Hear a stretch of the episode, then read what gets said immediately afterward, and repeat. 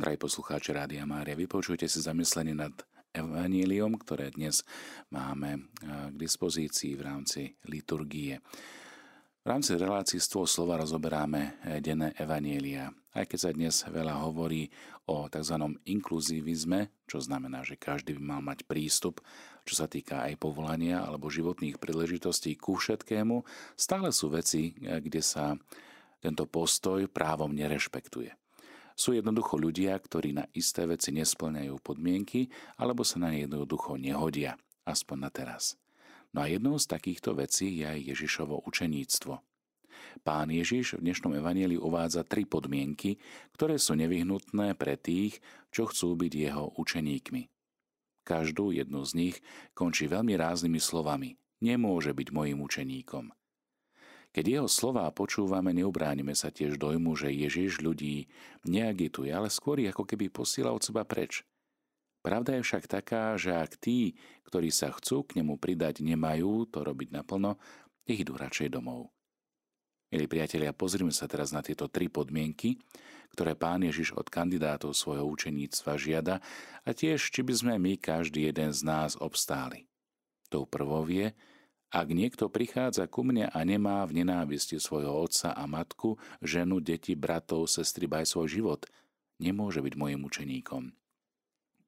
Niektorí biblickí exegéti svetého písma hovoria, že slovo nenávisť v úvodzovkách nemožno brať doslovným spôsobom, že v tom pôvodnom jazyku nebolo až tak silné a dalo by sa skôr preložiť ako menej milovať alebo nedokonalým spôsobom milovať či pokladať za menej dôležité. Takáto interpretácia však určite nie je správna. Nemôžeš predsa obmedzovať lásku. Ak je niečo hodné lásky, potom to treba milovať tak, ako je to len možné, z celej sily, z celého srdca. Lebo čím viac miluješ, tak tým viac sa naplňa ono očakávanie. No a keď hovoríme o Bohu, že Boh je láska, tým zároveň hovoríme, že Boh miluje všetko a miluje to rovnakým spôsobom, čiže dokonalým spôsobom. Milovať teda viac alebo menej je určitý nezmysel. Buď milujem, alebo nemilujem. Nikto nie je schopný milovať viac alebo priveľa. Nedáva teda zmysel, aby sme Ježišove tvrdé slová v tomto kontexte redukovali na množstvo viac či menej. Čo Ježiš chce nimi povedať je to, že kto chce byť jeho učeníkom a chce vytrvať vo vernosti Evanieliu, musí sa od istých ľudí oddeliť. A bodka. Ježišovo učeníctvo si teda vyžaduje, aby sme prerušili dokonca aj tie najbližšie putá, ako sú putá k rodičom či životným partnerom. Prečo toto Ježiš jeda? Stále jestvovali a jestvujú spoločenstva, kde sú spojenectvá založené na kmeňovej súčinnosti alebo vzťahu či na rodine. A tieto rodiny, kmene, klany, môžeme ich nazvať, si navzájom pomáhajú a navzájom podporujú a to až tak, že sa môžu stať klanom, kde každý musí zachovávať to, čo sa od neho požaduje, či sa mu to páči alebo nie. Spomeňme si, koľko zla takéto rodinné či klanové zoskupenia dokázali v histórii popáchať nielen rozličným zaznávaním a potláčaním nepriateľov, či výslovným odpratávaním v úvodzovkách nepohodlných ľudí zo scény, ale aj cez distribúciu rozličných dobier pomoci, úradov, pozícií a kadečoho len v rámci rodiny. Kto z nás nepozná termín nepotizmus, ktorý toto všetko vyjadruje? Rodinkárstvo. Chápeme už logiku Ježišových slov, že kto sa od tohto všetkého jasne neodstrihne, neoddelí, nemôže byť jeho učeníkom. Druhá podmienka, kto ide za mnou a nenesie každý deň svoj kríž, nemôže byť mojím učeníkom. Tento Ježišov výrok sa niekedy vykladá ako výzva obetovať rozličné skúšky, utrpenia, trápenia, bolesti, one kríže, ktoré nám každodenne prichádzajú do cesty. Iní zasa myslia, že je to výzva k nejakému umrtvovaniu sa, ako keby Boh sa kochal v bolesti, čo nie je pravda. Lenže utrpenie je zlo a preto sa mu máme vyhýbať a pomáhať aj iným, aby sa mu vyhýbali. A keď sa mu nedá vyhnúť, aby ho dokázali prijať. Čiže kto príjme svoj kríž a kto ma nasleduje, ten môže byť môjim učeníkom. Aj keď treba povedať, že láska k ľuďom si môže dosť často vyžadovať, aby sme sa zriekli kde tu, kde čoho, dosť často aj veľkých vecí, ba dokonca znášali i hrdinské umrtvovanie či pokorovanie ono nesenie kríža. Pán Ježiš svojich učeníkov učí zhode medzi slovami a skutkami, medzi teóriou a medzi praxou, medzi nadchnutím sa za niečo a schopnosťou svoje nadšenie pretaviť do viditeľného výsledku, ktorý má svoju hodnotu. Ježiš svojich učeníkov tiež vyzýva, aby ho nasledovali tak, že budú nie svoj kríž podobne ako on. A my vieme, že kríž je znamením, že kríž je schopnosťou premieňať utrpenie a bolesti na hodnotu že človek je pripravený ponúknuť, obetovať svoj život tak, ako Pán Ježiš. Napokon mnohí z nás niesieme každý deň svoj kríž. Možno tým, že sme pripútaní na lôžko. Možno tým, že nesieme nejaký kríž, údel nevyliečiteľnej choroby a podobne. Toto je symbol nasledovania a pripodobňovania sa Kristovi pribytom na kríži. Ježiš si pravdepodobne tiež všimol, že mnohí z jeho poslucháčov si myslia, že trochu preháňa. Preto im uviedol dve krátke, však jednoduché podobenstva. Prvé je o človeku, ktorý chcel svoju úrodu ochrániť pred zlodejmi a zverou a preto sa rozhodol na svojom poli postaviť väžu. Skôr, než sa do stavby pustil, si sadol a spočítal svoje peniaze, či na stavbu veže má. Druhé podobenstvo je o kráľovi, ktorý sa chystal výjsť do vojny. Skôr než by tak urobil, musel sa pozrieť na vojenskú silu svojej armády. V dobe pána Ježiša jestovalo aj príslovie Ak chceš chytiť leva, zapichni svoj oštep do zeme. Ak nie si schopný ho zabudnúť dostatočne hlboko, nechaj radšej leva na pokoji.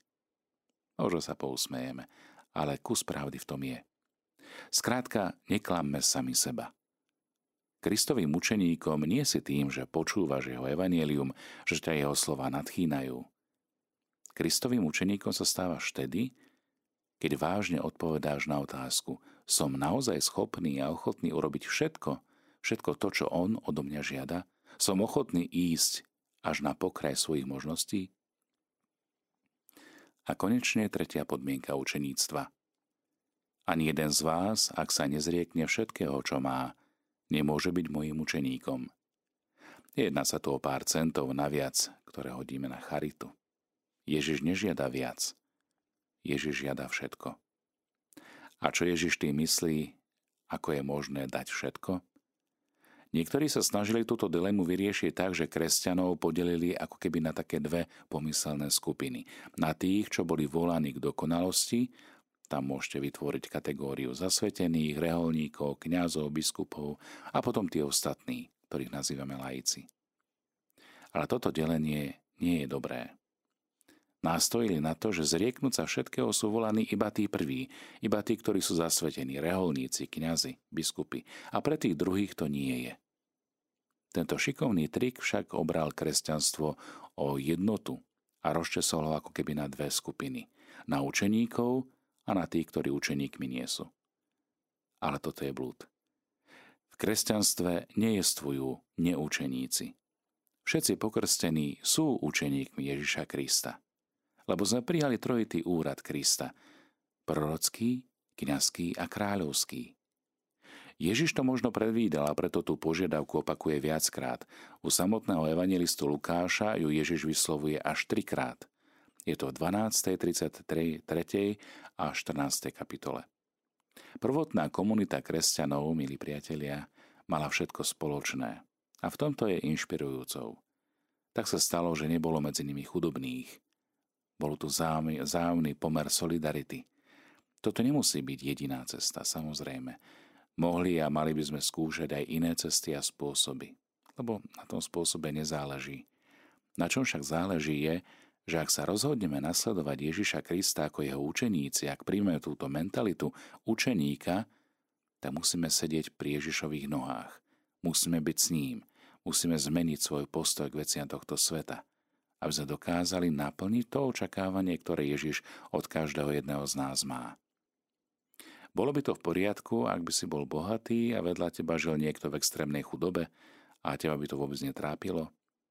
Myslím si, že toto je zmysel aj dnešného Evanielia. Byť Ježišovým mučeníkom znamená kráčať po ceste, ktorou kráča aj Pán Ježiš. Skúsme sa dnes možno zamyslieť nad tým, akým spôsobom naplňam svoje povolanie byť jeho učeníkom. Aj svätý Jan Zlatoústy viedol tento vnútorný boj s pripútanosťou matky, vdovy a na svojho jediného syna. On stále viac cítil povolanie ku duchovnému stavu a ona ho na kolenách prosila, aby ju neopúšťal. Bol si vedomý svojej povinnosti postarať sa o ňu, preto urobil akýsi kompromis medzi túžbou vlastného srdca a matkinou žiadosťou a v domácom prostredí sa snažil viesť asketický život. Bolo to však veľmi náročné, pretože matka mu zabezpečovala pohodlie a tak Ján Zlatoústy svoje bezvýhradné áno Ježišovi dokázal realizovať až po jej smrti.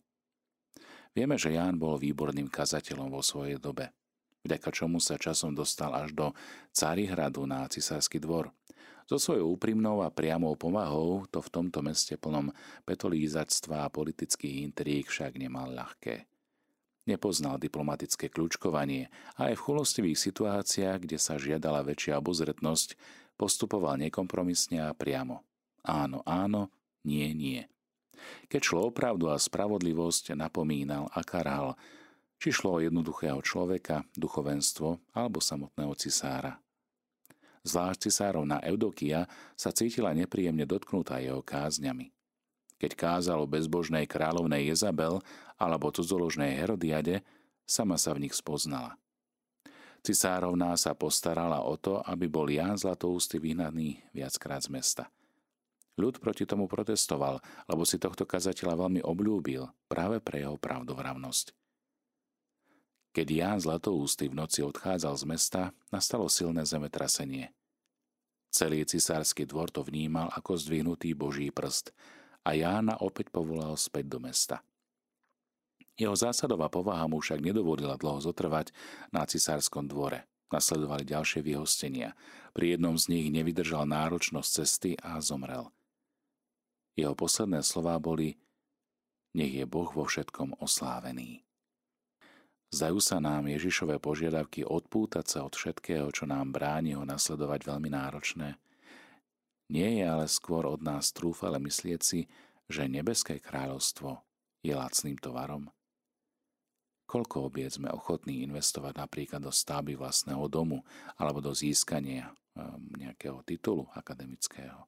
Prečo si myslíme, že nebeské kráľovstvo by nás nemalo veľa stáť? Skúsme sa inšpirovať týmto postojom Ježišových učeníkov, postojom apoštolov, postojom blahoslavených a svetých. Nech sú nám inšpiráciou, akým spôsobom originálne kráčať za Ježišom. Možno aj toto bude cesta nášho posvedcovania a doplnenia onoho kríža, o ktorom Ježiš hovorí svojim učeníkom. Kto je a kto nie je hoden nasledovať ho po kráľovskej ceste kríža. Milí priatelia, aby sa nám to spoločne darilo, je nám tom pomáha aj Božie požehnanie na príhovor aj všetkých svetých, ktorí si dnes v kazateľskej reholi pripomíname. Ohlasujme Krista svojim životom a vydávajme svedectvo o tom, že vieme, koho sme uverili a koho nasledujeme.